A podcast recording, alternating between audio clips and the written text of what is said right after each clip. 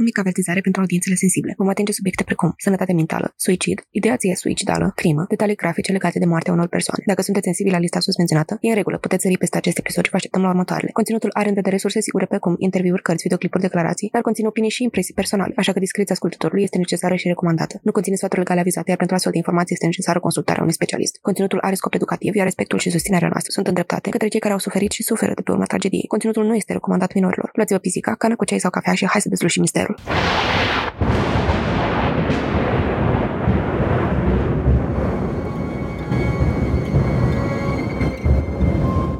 toamna anului 2021, două pisici au început propriul lor podcast. Apoi au spus, pur, să se facă lumină în acest caz. Iar apoi am apărut noi, Cristina și Alex, pentru a transmite mai departe voința pisicească. Să ne facem așadar comozi și hai să vedem ce ne-au dus pisicile în această săptămână. Astăzi vom vorbi despre artistul Vincent van Gogh. De-a lungul timpului, moartea acestuia a fost supusă multor speculații. Azi vom vorbi despre toate acestea și vom încerca să vedem ce s-a întâmplat cu adevărat. Bună, Salutare! Alex! Cum te tratează luna august până acum? Mă tratează cu spatele pentru că e foarte cald și nu mai suport și zilele astea au, au fost canicule peste tot și în Iași și în Suceava n-am avut unde să ne retragem. Pisicile sunt leșinate, uh, nici ele care sunt iubitoare de căldură nu mai pot. Așa că așteptăm uh, toamna. Sunt atât de leșinate încât nici măcar nu mai protestează când le mângâiem. N-au nicio treabă. Câlț uh, este în stare vegetativă 23 de ore pe zi.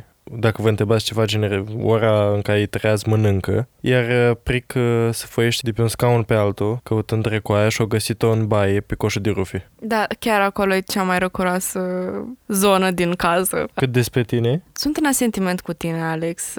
Mă declar uh, o persoană care urăște vara. Niciodată nu cred că mi-a plăcut, niciodată m-am uitat la vară și să zic că ei, vine vara, cu toate că avem vacanță. Dar gândește-te, avem vacanța de vară, dar oricum ar fi fost un iad pentru noi să fi continuat școala pe timp de vară, pentru că efectiv nu poți să faci nimic de căldură. E mult prea cald și noi stăm într-un bloc, uh, cel puțin la Suceava, în care nu venea din prima cu aer condiționat. Știu că blocurile mai noi vin direct cu aer condiționat și noi nu avem așa ceva. Și avem un ventilator la care stăm și ne dregem toată toată ziua. Și din nou suntem în Suceava, sunt foarte mulți copaci, e mult mai răcoare ca la Iași sau ca într-un oraș mai mare, dar tot simt că sunt obosită non-stop, numai pentru că trebuie să, numai că corpul meu trebuie să se descurce cu căldura asta îngrozitoare și categoric nu e vara pe care mi-am imaginat-o. E, mi se pare că cea mai călduroasă vară prin care am trecut vreodată. Uh, și nu ți se pare numai ție, este adevărat. Da, guys, fiți atenți la încălzirea globală. La încălzirea globală. It's a real thing. Dar una dintre activitățile noastre în încercarea de a ne descurca cu căldura este unul. Am descoperit un joc nou cu gătit care mi-aduce aminte de copilărie și uh, despre asta nu o să vorbim. Dar ne-am găsit zilele trecute pe um, televizor. Wow! mama are televizor și am zis că, hei, n-am mai butonat de mult o telecomandă să văd ce mai se găsește pe televizor la programele din ziua de azi. Și am venit peste probabil cel mai mare program de televiziune din România. Sunt sigură că știți voi despre ce este vorba, în care, în mod curent, mi se pare că e doar o săptămână sau două săptămâni, emisiunea asta cu, cu gătit, gen e un grup de cinci oameni și fiecare merge la fiecare acasă și trebuie să pregătească un meniu, să servească mâncarea, să găsească activități cu care să întrețină invitații. Și în uh, pregătirea introducerii acestui episod m-am gândit la o întrebare nu e foarte originală, dar în, inspirată de această serie care, by the way, mi se pare absolut wild. Cât de, măi, deci jur, la fiecare episod mă frustrez pentru că sunt atât de răutăcioși oamenii ăia și efectiv mă enervează. Dar trecând peste asta, uh, nu e timpul să discutăm despre asta acum, poate mai târziu, Întrebarea mea este, pentru tine, Alex, dacă ai fi să faci o astfel de masă, ai uh, dreptul la trei invitați. O persoană care este moartă, o persoană care este vie și o persoană la alegere, fie ea moartă, fie ea vie.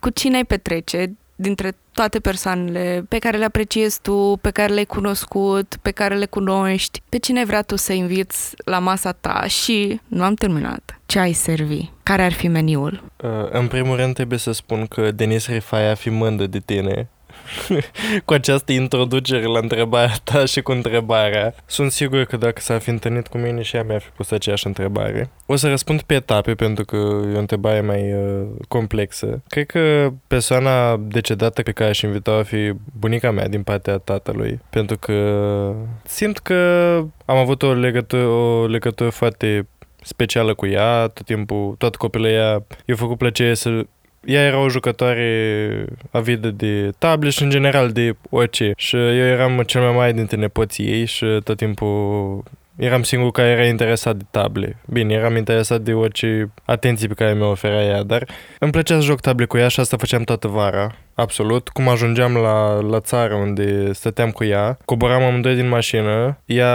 ne dădea ceva de mâncare și apoi uh, începeam să jucăm table toată ziua. Cred că pe ea și invita-o. În ceea ce privește persoana vie, a trebuit să o să te invit pe tine uh, nou, uh, fără o surpriză prea mare.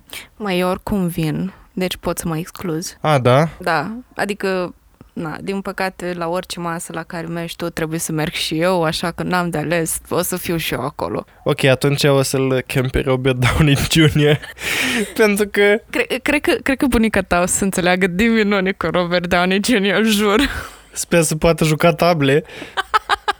Îl, îl învață bunica G, e ok. Uh, ținând cont că ceea ce propui tu este un scenariu apoteotic și distopic, uh, mi-am permis să-l invit alături de noi pe domnul Downey Jr. Pentru că simt că tot timpul ai cuvintele la el și ce puțin în Iron Man. Adică, na.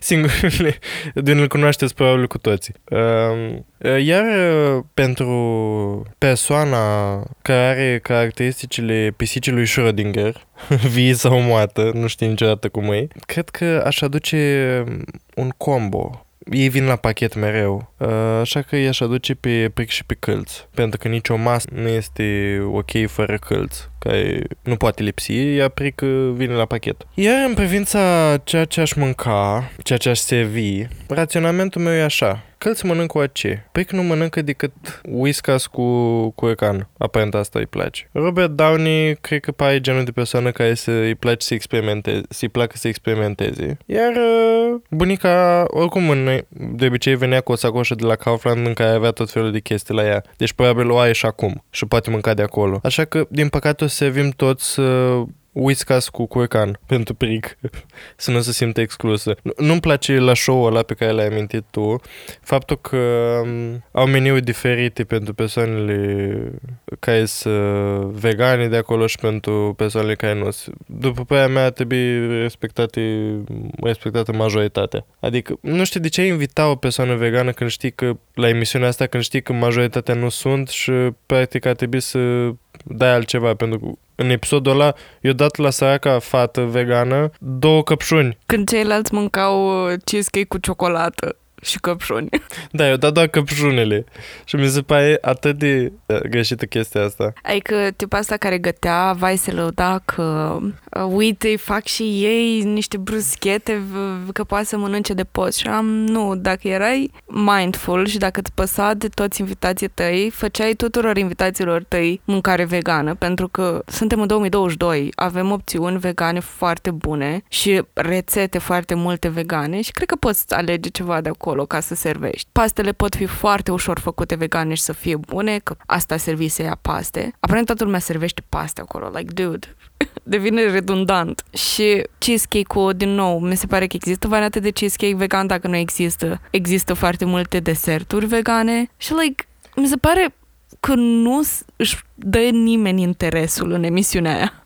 Da, uite, ca desert putea face un carrot cake foarte fain. Pastele puteau fi oricum cu absolut tot ce legumă, poți aduce chiar și o notă mai specială. că Majoritatea mănâncă paste cu carne și cu smântână sau cu... Și atunci poți face ceva special. Măi, să faci ceva, uite, uh, pastele cu capere sau pastele cu pesto. Sunt atât de simple de făcut și pot avea un efect atât de mare pentru că tocmai că sunt aromate și sunt autentice. Adică, din nou, emisiunea asta m-a dus așa pe câmpuri ce aș servi eu, știi? Și aș face lucrurile atât de diferit. Pentru că toată lumea pare că vrea să fie fancy și să pregătească ceva așa la împicat, să vai, somon, nu știu ce, fructe de mare. Când dacă stai să te gândești, măi, nu-i chiar așa o mâncare atât de sofisticată somonul să zici că dovedești ceva că servești somon la masă, you know? Da, la ei, ei confundă mâncarea complexă cu mâncarea scumpă. Știi? Și îți- se bazează faptul că somonul e scump și faptul că se impresioneze pe ceilalți faptul, cu acest fapt. Dacă vine vorba despre ce ai face tu, tu ce ai fa- fi făcut în locul meu? Pe cine ai fi invitat și ce ai fi servit? Ok, o să răspund și eu la asta. O să fie răspunsuri acum pe moment, adică nu m-am gândit foarte mult la ele. Pentru persoane care nu mai sunt cu noi, prim, prima persoană la care m-am gândit a fost prințesa Diana. Uh, mi se pare că a fost o persoană, uh, vreau să spun frumoasă, dar frumoasă pe interior și inteligentă și că avea mult mai multe de spus decât a reușit în viața ei să spună. Pur și simplu e genul de persoană despre care vreau să aflu mai mult despre ea, să-i fiu așa ca o amică, pentru că, din nou, simt că rezonăm și deocamdată la ea m-am gândit prima oară despre persoanele care au murit. Despre persoane în viață, normal, ca și invitau pe Taylor Swift. Nu mai trebuie să mai explic, adică, come on, trebuie să fie acolo la o masă organizată pe mine și așa. Și dacă stau să mă gândesc, cred că s-ar înțelege de minune și cu prințesa Diana sau le-am ales on point. Și persoană dead or alive, hmm, Elena Ferrante. Unu, pentru că nimeni nu știe cine e Elena Ferrante și mor să știu cine este persoana asta care a scris minunățiile alea de cărți. Uh, mă refer chiar și la, la tetralogie și la alte cărți pe care le-am mai citit de la ea. Fetița pierdută, uh, zilele abandonului meu. Uh, și da, Elena Ferrante, dacă asculți asta, vino la masă la mine pentru că trebuie, am atât de multe întrebări și am atât de multe nelămuriri și vreau efectiv, am foarte multe întrebări. Nu, nu pot. Cred că, cred că sunt foarte mândră de, de răspunsul ăsta. Ce aș servi? Hmm. La întreu aș servi... Habar n-am ce aș servi. M-aș documenta foarte bine la niște antreuri foarte fancy și simpatice. Nu prea știu să gătesc antreuri, eu mă descurc mai bine cu deserturi și poate, you know, feluri principale. La fel principal, poate că aș găti un piept de rață. Acum, mie îmi place foarte mult pieptul de rață cu sos de portocale, dar, din nou, nu vreau să pară genul ăla de chestii pe care o știu să o, o gătesc și sună fancy, dar, uh, nu știu, probabil i-aș cere sfatului unui uh, bucătar Luhoria. nu lui Am un verișor care e bucătar și probabil i-aș cere lui re- niște rețete pertinente de așa nume. Și la desert aș face un, un tiramisu, dar remixat, adică baza de tiramisu, numai că nu din, din cafea, ci din lămâie. Aș pune mm, pișcoturi înmuiate în zeamă de lămâie și limoncello cu crema făcută din uh, busuioc și um, busuioc mentă și puțin uh, coajă de lămâie și pe deasupra aș turna un uh, lemon curd uh, mieros așa superb. Asta aș face la desert. Uh, eu vin la desert. Clar vin la desert. Restul nu știu dacă vin, că nu mi- n-ai dat nimic așa specific, dar desertul m-a convins. Uh, da, nu te interesează cine e? De fapt, tu n-ai, nu te interesează cine e Elena Ferrante? Uh, s-ar putea să fii un tip de vreo 60 de ani. Nu, te rog, nu! Dar de ce nu? Ce ai cu tipul? E imposibil ca cărțile alea să fie scrise de un tip. Imposibil. În viața asta. Cărțile alea trebuie să fie o femeie și o femeie genială. Asta, asta trebuie să fie și asta trebuie să știu. Că este o femeie, ok? Poate e un bărbos. Elena Ferrante, dacă ne asculti și ești un bărbos, vino să ne demonstrezi. Da, mai știu că era tot așa um, un scriitor cu un pseudonim din Spania de pe undeva. După mulți ani, după foarte mulți ani, toată lumea credea că e o femeie care scrie cărțile alea. Nu le-am citit, dar uh, autorul a decis să-și uh, devulge identitatea și până la urmă s-a dovedit a fi efectiv doi bărboși, doi bărbați albi. Îți spun, majoritatea sunt băboși și nu vă să, să, să afli identitatea lor de băboș. Asta a fost una dintre cele mai bune introduceri din ultimul timp. Dar uh, trecem la cazul de astăzi și um, poate că unii dintre voi cunoașteți câte ceva despre viața pictorului despre care vorbim astăzi și poate unii dintre voi o să vă găsiți confuzi despre motivul pentru care vorbim despre el, pentru că moartea lui a fost concluzionată ca fiind uh, suicid, doar că nu este chiar în concordanță cu sistemul de credințe și anumite aspecte din povestea lui despre care o să vorbim. Uh, vor vorbi despre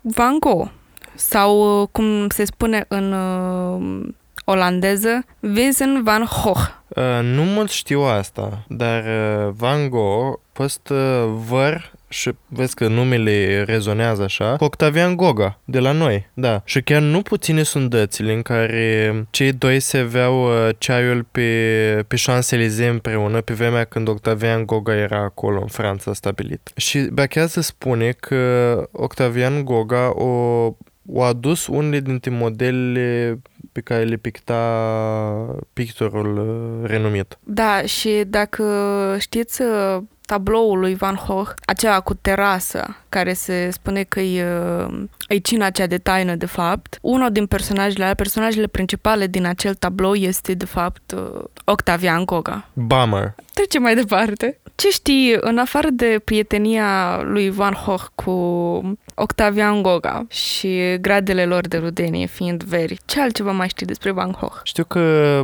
era o personalitate foarte diferită de, a, de standardele societății de atunci. Știu că de mulți era considerat nebun. Știu că la un moment dat o și-o tăiat el urechea, o, o și-o mâncat, o, o mușcat urechea altuia. Nu mai țin minte exact. Știu ceva legat de ureche. Oia lui, oia al cuiva. Urechea a fost detașată de corp în timpul vieții lui. Uh, și mai știu și îmi aduc aminte de pictura aia cu tipul la portretul ăla cu un tip băbos roșcat, care bănuiesc el, autoportretul lui. Și acea pictură care pe mine mă contrarează foarte mult e acea vază cu floarea soarelui, de care mie mi se pare că ok, e pictată foarte frumos, dar nu este o pictură care să aibă în sine valoare artistică, ci pur și simplu are valoare artistică pentru că e a lui Van Gogh. Și asta uneori mă contrarează pentru că, ok, a făcut acel pictor alte lucrări mult mai reprezentative și foarte contrariate și de asta alea i-a adus faima. Dar de ce trebuie să îl lăudăm și pentru lucrări care nu sunt neapărat cine știe ce, doar pentru că a făcut alte lucrări bune. Adică asta mi se pare în lumea artei un uh, paradox dubios și fără logic oarecum. Dar uh,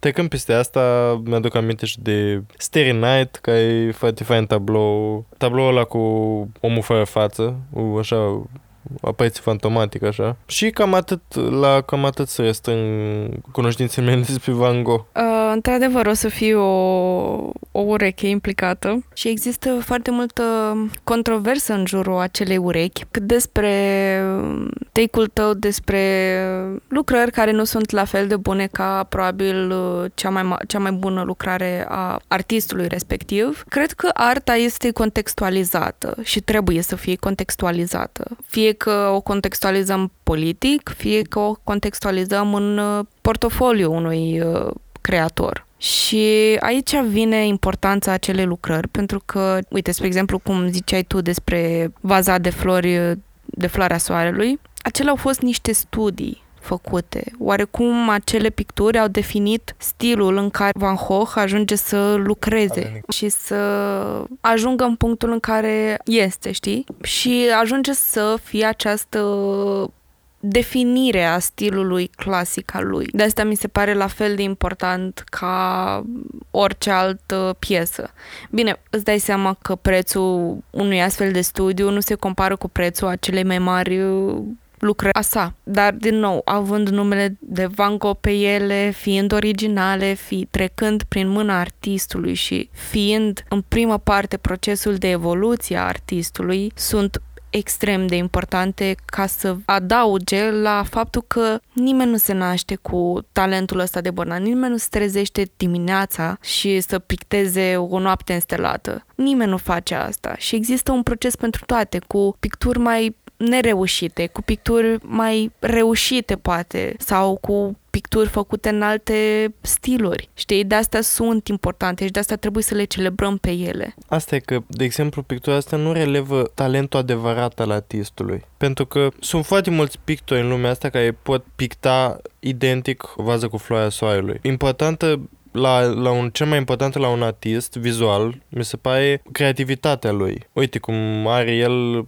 alte picturi care într-adevăr, nimeni n-ar fi putut veni cu ideile alea pentru că sunt originale și sunt uh, unice. Și mi se pare că dacă oricine ar fi făcut aceeași vază cu, cu flori, nu a fost apreciat la fel de mult ca Van Gogh doar pentru că e lui Van Gogh. Adică, cum ai spus și tu, valoarea nu o dă tablou în sine, ci fa- de cine a fost făcut. Și asta, ca un, asta e una la mână. Doi, doi la mână, criticii încearcă să găsească lucruri minunate despre acel tablou, despre cum e pictat și despre cum așa, doar pentru că știu că e un tablou foarte popular și foarte, foarte pictat de cineva foarte cunoscut. Pe când dacă a vedea același tablou și de desubt a scrie George Popescu, pur și simplu ce e o vază cu flori, nu e nimic special. Deci, deci, într-adevăr, valoarea pe care o este dată acest tablou este strict pe baza a cine a făcut-o, cine l-a făcut.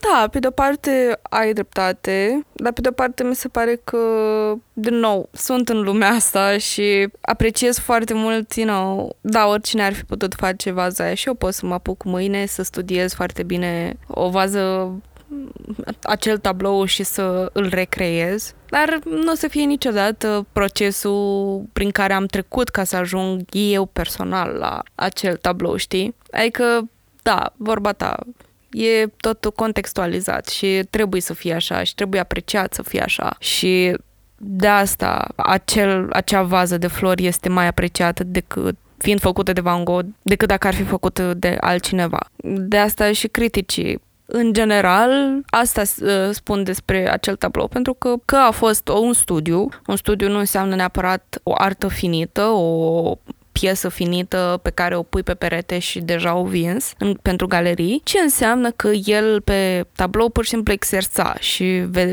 își exersa strocurile, își exersa uh, culorile, înțelegerea sa pentru subiect și așa mai departe. Nu există neapărat o semnificație aparte sau nu există neapărat o intenționalitate în uh, în tabloul ăla, știi? Da, sunt de acord, adică intenția cu care l-a făcut uh, Van Gogh a fost diferită de cea pe care o atribuim noi acum. Adică e clar că nu a fost făcută de el pentru a fi expus într-o galerie sau pentru a fi foarte populară. Dar totuși iată într-o galerie și fiind foarte populară. Și e clar că nu este atât valoarea pe care o dat-o Van Gogh, ci valoarea pe care o dăm noi lui Van Gogh prin acea operă. Știi? Deci cumva o valoare atribuită indirect. Da, și mai sunt persoane care, adică, bine, mie mi se, pare, mi se pare important să vedem uh, tablourile lui în galerie, adică, la o adică e un Van Gogh și vrei să-l vezi? Și ai, îi poți studia lucrarea și mâna, cum dădea el pe, pe pânză cu pensula și fiecare mișcare a lui poți să o studiez numai văzând față în față uh, modul în care el lucra. Și am am văzut un Van Gogh în viața mea și a fost cea mai... O experiență, nu știu, adică mulți se duc la Ierusalim ca să aibă o experiență evavioasă. Eu am văzut un Van Gogh și am avut o experiență... Nu vreau să fiu dramatică și spun până la lacrimi, dar am avut un nod în cât când l-am văzut, pentru că, din nou, sunt foarte atașată de, de pictorul ăsta. Și ești în fața tabloului și, efectiv, vezi adânciturile din, uh, din pictură, vezi câtă pasiune a băgat el în, în fiecare de fiecare dată când lovea uh, tabloul cu pensula și vezi o viață de om, o muncă care nu a fost niciodată apreciată pe timpul lui. El a murit și în toată viața lor, cred că vânduse un singur, în toată viața lui, vânduse un singur tablou. Abia după ce a murit el, lumea și-a dat seama de geniu care a fost Van Gogh. Și, din nou, știi povestea lui, știi contextul în care au fost făcute aceste tablouri și din nou ai experiența asta în care toată viața lui se rezumă la tabloul pe care îl vezi în, via- în fața ta sau tablourile pe care le vezi în, în fața ta pentru că sunt uh, răspândite peste tot în lume. Dar din nou, prima oară când am văzut un Van Gogh, n-am putut să stau foarte mult în cameră, parte pentru că era, era foarte aglomerat, parte pentru că cel puțin pentru mine a fost foarte emoționant să mă aflu acolo. Și uh, l-am văzut am văzut uh, ceea ce zice Alex, uh, vaza cu flori de floare, uh, cu floarea soarelui și era expus de la British National Gallery din Leicester Square din uh, Londra. Și acolo l-am văzut. Poți să-ți dai seama numai când... Uh, adică de importanța unui lucru chiar dacă nu a fost intenționat să fie această mare operă de artă și din nou și aici îi adaugă valoare și emoție și importanță. Da, interesant conceptul ăsta de descoperire a autorului prin uh, arta sa și practic cum îi vizionezi viața și îi uh, încerci să-i să desprinzi cât mai multe amănunte prin lucrările sale, chiar și cele neimportante. Adică asta pot înțelege. Din nou, ceea ce mi se pare interesant, interesant și contrariant e chestia asta că, pe care ai spus și tu că acel tablou este un Van Gogh. Nu este o lucrare a lui Van Gogh, ci pur și simplu este un Van Gogh. Se vede că e o oglindire a uh, artistului directă. Da, el uh, rămâne prin, uh, prin fiecare tablou prin, pe care l-a făcut vreodată și fiecare, din nou, adâncitură și fiecare creasta picturii pe care a aplicat-o pe pânză și prin povestea lui și prin impactul pe care îl are asupra societății. Fiecare artist îl cunoaște și mi se pare că să intri în lumea artei, cunoscându-l mai întâi pe Van Gogh, e un fel de nici al uh, uh, filozofiei. E digerabil și e un punct care inspiră mulți artiști uh, să continue pe drumul ăsta și să-și facă un rost în nume, valorificând uh, abilitățile lor. Suficient uh, vorbăraie despre Van Gogh și hai să vorbim despre um, viața lui în mai specific. Vincent Wilhelm van Gogh s-a născut pe data de 30 martie 1853 în Zundert, Olanda. Era cel mai mare copil supraviețuitor al lui Theodorius Van Gogh și Ana Carbentus. Pe vremea aia, medicina nu era cea mai avansată și era foarte complicat să aduci pe lume un copil. Vincent avea în cele din urmă cinci frați mai mici. Dintre toți cei cinci, au format o relație mai strânsă cu fratele lui Theo. La învățătură era bun, dar nu era, nu era ceva de care să te plângi, dar se pare că ceva s-a întâmplat și a, de- și a decis să renunțe la liceu înainte să poată să absolve. La 16 ani și-a început cariera artistică ca ucenic la Gupil NC, un dealer internațional de artă unde unchiul său a fost partener. Vincent a lucrat prima dată pentru Grupil la Haga, apoi la Londra și în cele din urmă la Paris, unde a fost dat afară din companie în 1876. A mai avut 5 ani de bătut Europa în lung și în lat, fără să reușească să-și găsească un job. În 1881, Vincent s-a mutat înapoi cu părinții săi. Aceștia se îngrijoreau foarte mult de lipsa de direcție în viața fiului lor. Theo a ajuns să muncească și el pentru comerciantul de artă Gupilenții, dar urcase scara ierarhiei și a devenit manager. Ajunge să îl ajute pe fratele său mai mare șomer, trimițându-i bani cu care să se poată întreține. Pentru următorii câțiva ani, Vincent van Gogh a încercat să se mute din casa părinților pentru perioade de timp, dar se întorcea mereu acasă la părinți. În 1884, Vincent, acum la 30 de ani, a vrut să înceapă să-l plătească pe Theo înapoi pentru tot sprijinul pe care îl oferise de-a lungul anilor. Vincent a început să trimită picturile lui Theo la Paris pentru ca el să le vândă. Din păcate,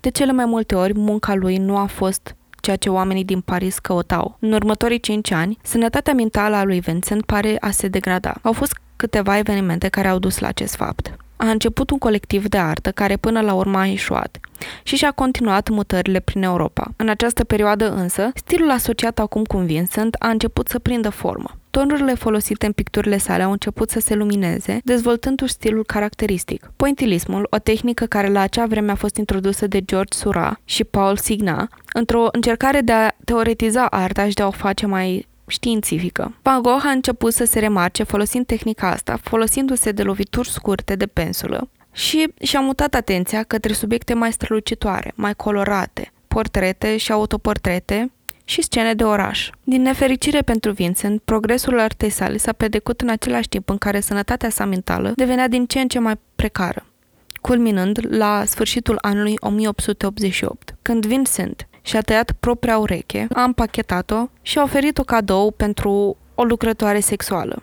Aici există o teorie, cum că nu el și-ar fi tăiat propria ureche, ci într-o luptă cu Gauguin, ei doi la un moment dat au trăit împreună. Uh, la început erau foarte buni prieteni, dar au ajuns să se certe foarte mult din cauza diferențelor de perspectivă asupra artei, asupra modului de viață și așa mai departe. Și într-o astfel de ceartă, unii oameni spun că Gogani ar fi tăiat din greșeală urechea sau o bucată de ureche, iar Vincent Van Gogh a încercat să acopere fapta făcută de Gauguin, spunând că chiar el însuși a tăiat urechea. Acum, adevărul nu o să-l aflăm niciodată, dar, nu știu, depinde de tine de oricine ascultă acest podcast uh, să decidă pentru el dacă chiar Vincent Van Gogh și-a tăiat propria ureche sau a fost o chestie pe care a încercat-o să o acopere. Vincent a fost internat la spital unde a stat până la începutul lui anului 1889. Pentru următoarele câteva luni, Vincent s-a luptat cu sănătatea mentală mergând din nou la spitalul de psihiatrie în luna mai. În timpul șederii sale la spital, Vincent a realizat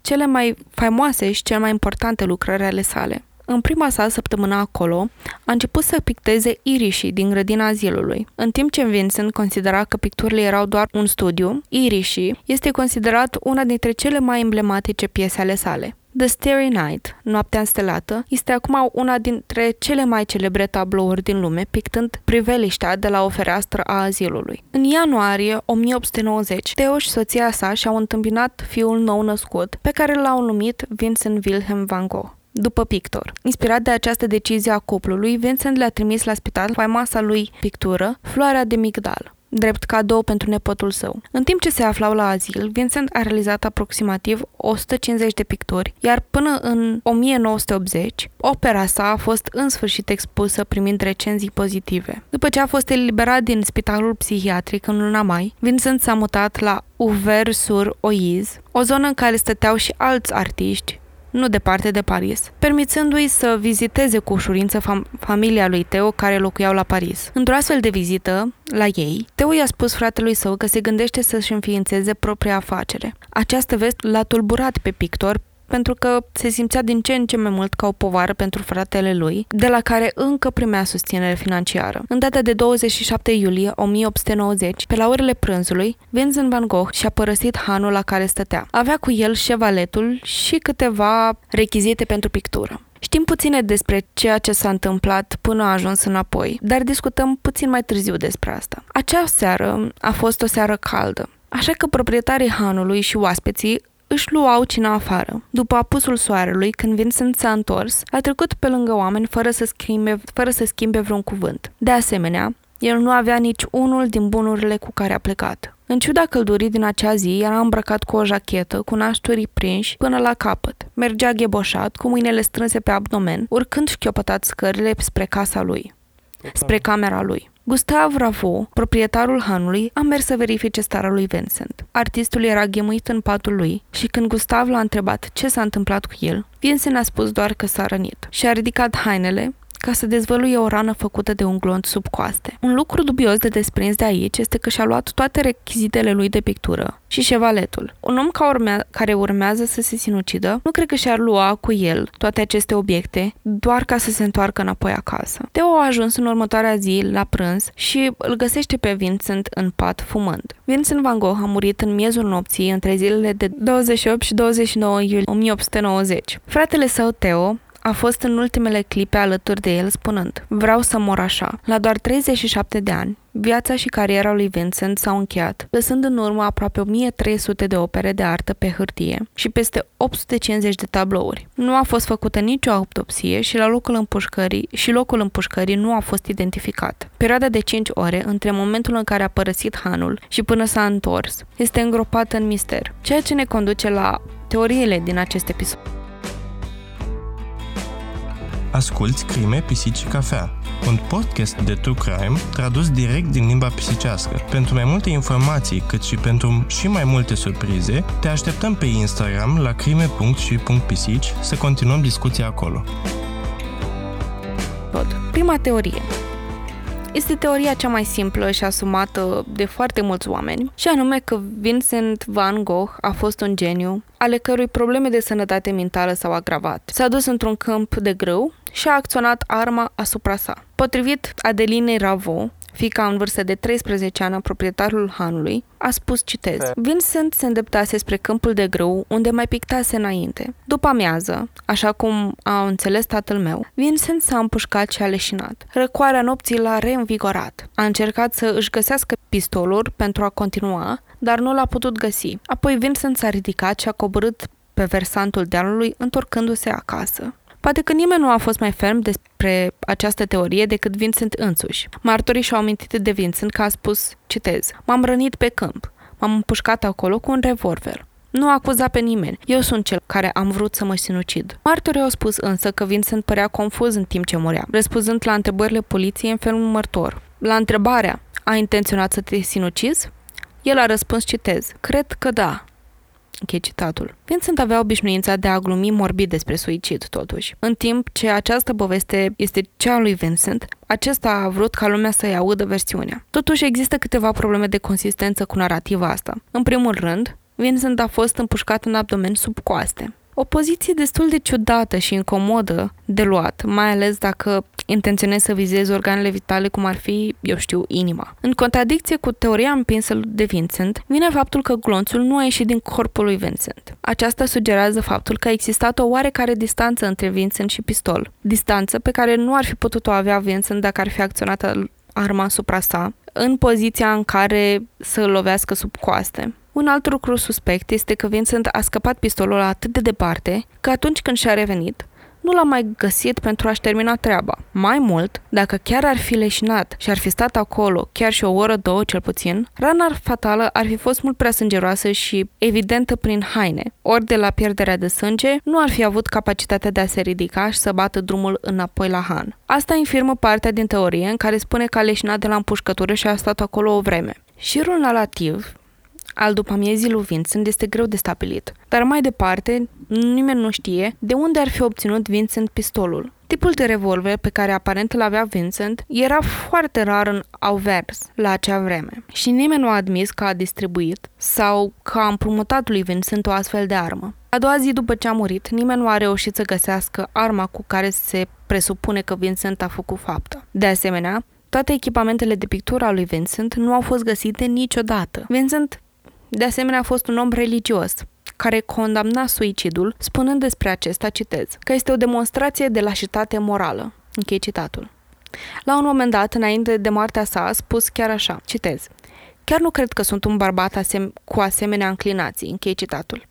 În zilele în care era internat la psihiatrie, acesta a spus că de fiecare dată când avea gânduri de suicid, acestea au fost întotdeauna prin înnec. Citez. Pot să înțeleg oamenii care se înneacă, închei citatul. Vincent nu a lăsat în urmă nicio scrisoare sau orice semn al intenției sale de a comite suicid. Și având în vedere că îl iubea foarte tare pe fratele lui Tio, cred că ar fi lăsat un bilețel de rămas bun de la el. Aici aș adăuga teoria 1 bis, în care artistul s-a sinucis din greșeală. A împrumutat o armă de foc, probabil ca să sperie ciorile în timp ce picta câmpul de grâu. Fără să-și dea seama, a îndreptat arma de foc înspre el și se presupune că și-a provocat rama, rana fatală. Dar, din nou, este inconsistentă cu majoritatea punctelor pe care le-am adus la... De asemenea, mă deranjează oarecum această narrativă în care este atât de împinsă de media, cum că săracul artist de geniu este atât de turburat de geniul său încât uh, a înnebunit și și-a luat propria viață, care este o narrativă atât de des împinsă de, uite, cărți, filme, în acest punct în care este normalizat că dacă ești artist, ești muritor de foame, ajungi să bei sau mai știu eu ce și să ai această viață aparent nu atât de glorioasă, dar lași în urmă o chestie, știi? Întrebarea mea este, cine a avut de câștigat de pe urma morții lui? Probabil nimeni. Adică, cum o văd eu, o să te las pe tine să răspunzi la întrebarea asta, cum o văd eu este că nimeni nu a avut de câștigat de pe urma morții lui. În afară de probabil fratele lui Tio. Dar el chiar, adică chiar ținea la Vincent și Vincent ținea la Tio. Și nu cred că chiar ar fi făcut asta. Plus că, din câte am citit eu, în momentul în care toate astea s-au petrecut, Tio era la el acasă cu soția lui și a venit abia a doua zi să-l vadă pe Vincent și, din nou, în noaptea în care a ajuns Tio, Vincent a murit. Măi, asta cu că ținea la el sau așa e o chestie, dar unu, ă, toată viața a stat pe încărca lui, practic cu bani și cu așa.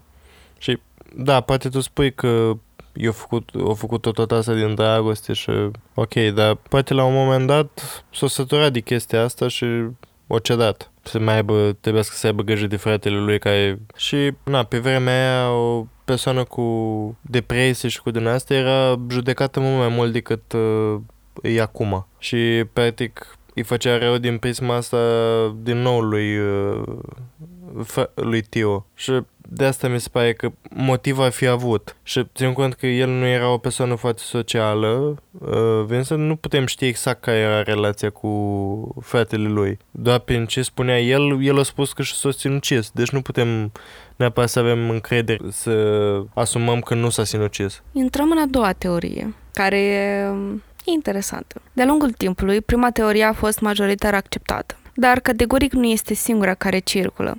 În ultimul timp au ieșit mai multe resurse și cărți despre viața pictorului și ne uităm acum la a doua teorie. Aceasta a fost adusă în față de biografii Stephen Nafe și Gregory White Smith. Nafe și Smith sugerează că Vincent a fost împușcat de niște băieți din localitate. Prima teorie a venit în încercarea lui Vincent de a acoperi fapta băieților. Era bine cunoscut faptul că Vincent era acest om excentric și era evitat de majoritatea oamenilor. Adesea nu își găsea subiecti care să pozeze pentru ei, adică mai deloc. Uh, nu existau oameni care să-și dorească să fie modele pentru el. De fiecare dată când încerca, era refuzat. Nici aspectul său nu era cel mai primitor. Avea un păr ciufulit, haine zdrențuroase și o ureche lipsă. Cu astfel de aparență avea și Vincent van Gogh, bulii lui, hărțuitorii sau hărțuitorii lui, care erau de fapt niște adolescenți. Um, Acestea se prefac că sunt drăguți cu artistul pentru a-i câștiga încrederea, apoi îi făceau farse,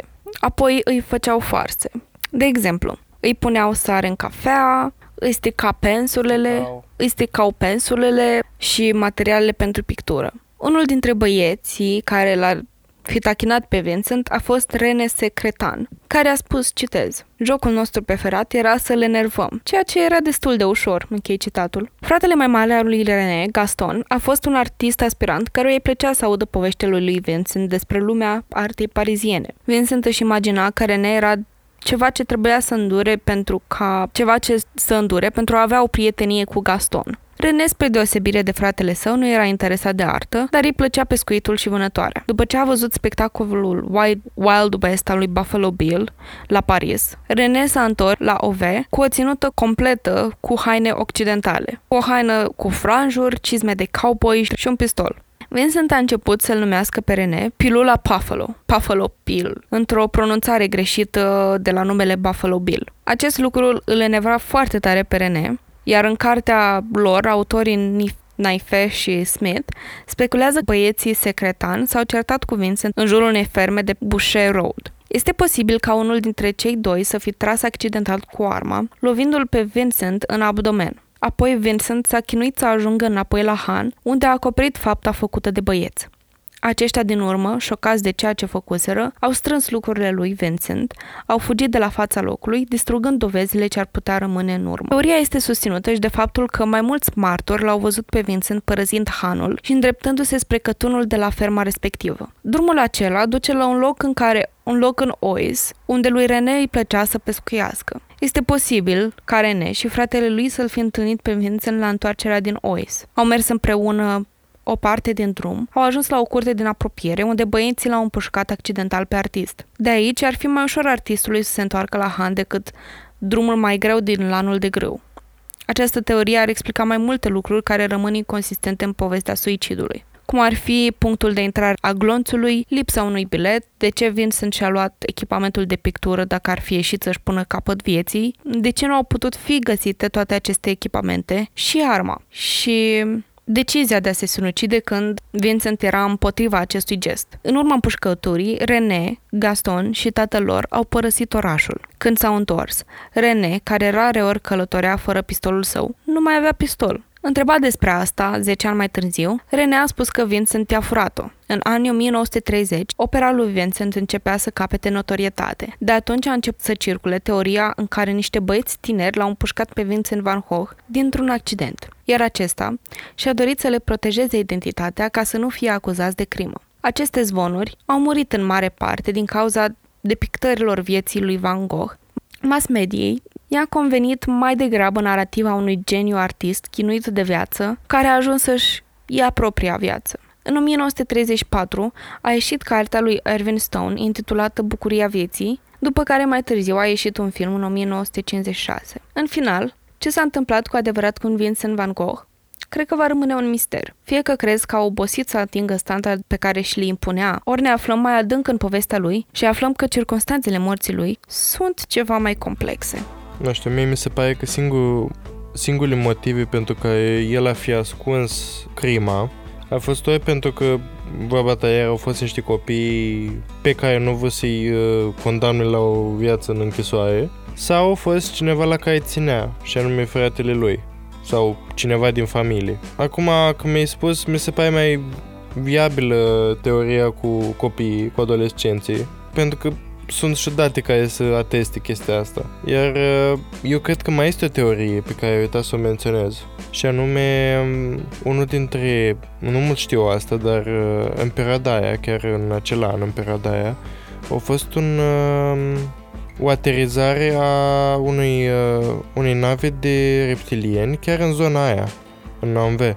Și um, mie să nu îl fi atacat ei pentru că el i-a văzut de la geamul spitalului unui stat și i-a pictat și avea o pictură cu ei. Și poate era prima dovadă că reptilienii există. Și practic de asta l-a omorât. De asta nu s-a găsit niciodată arma și nu se știe din o luat-o. Și nu s-a găsit o, o leziune de ieșire a glonțului pentru că era o armă din aia cu piu-piu, ca în Star Wars. Știi mai multe despre Van Gogh decât am făcut eu research, aparent. Da, na, e uh, important să știm și detaliile astea. Da, nu trăim singuri.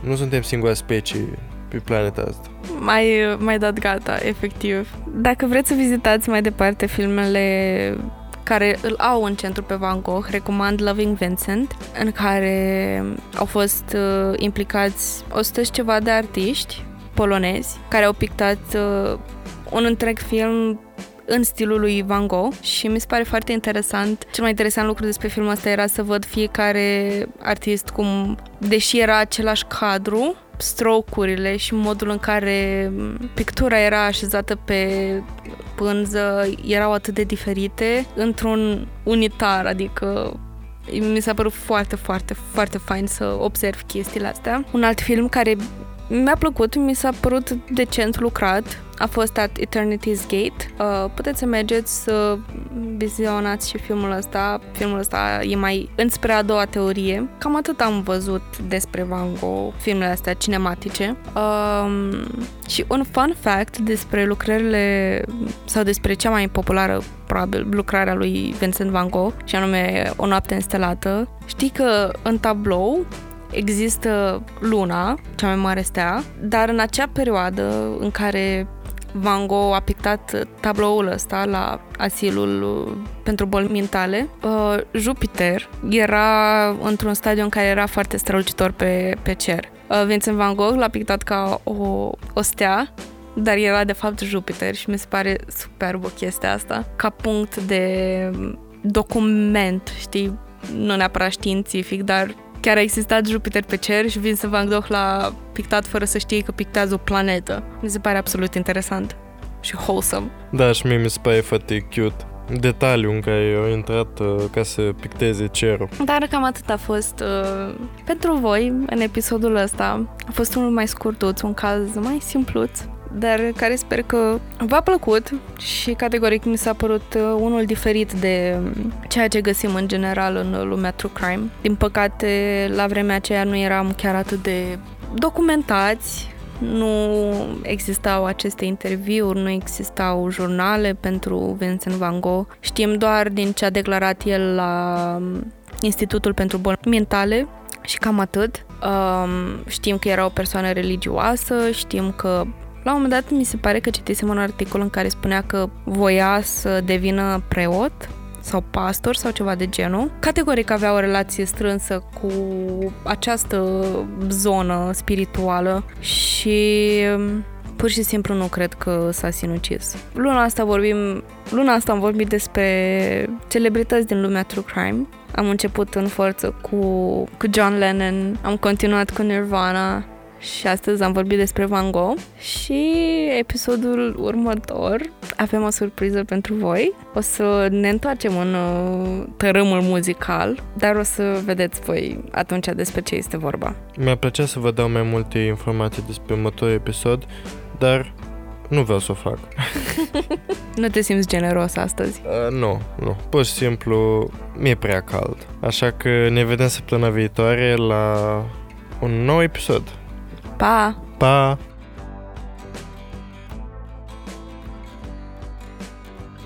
Acest podcast a fost înregistrat sub atenta îndrumarea gazelor noastre, pric și câlți.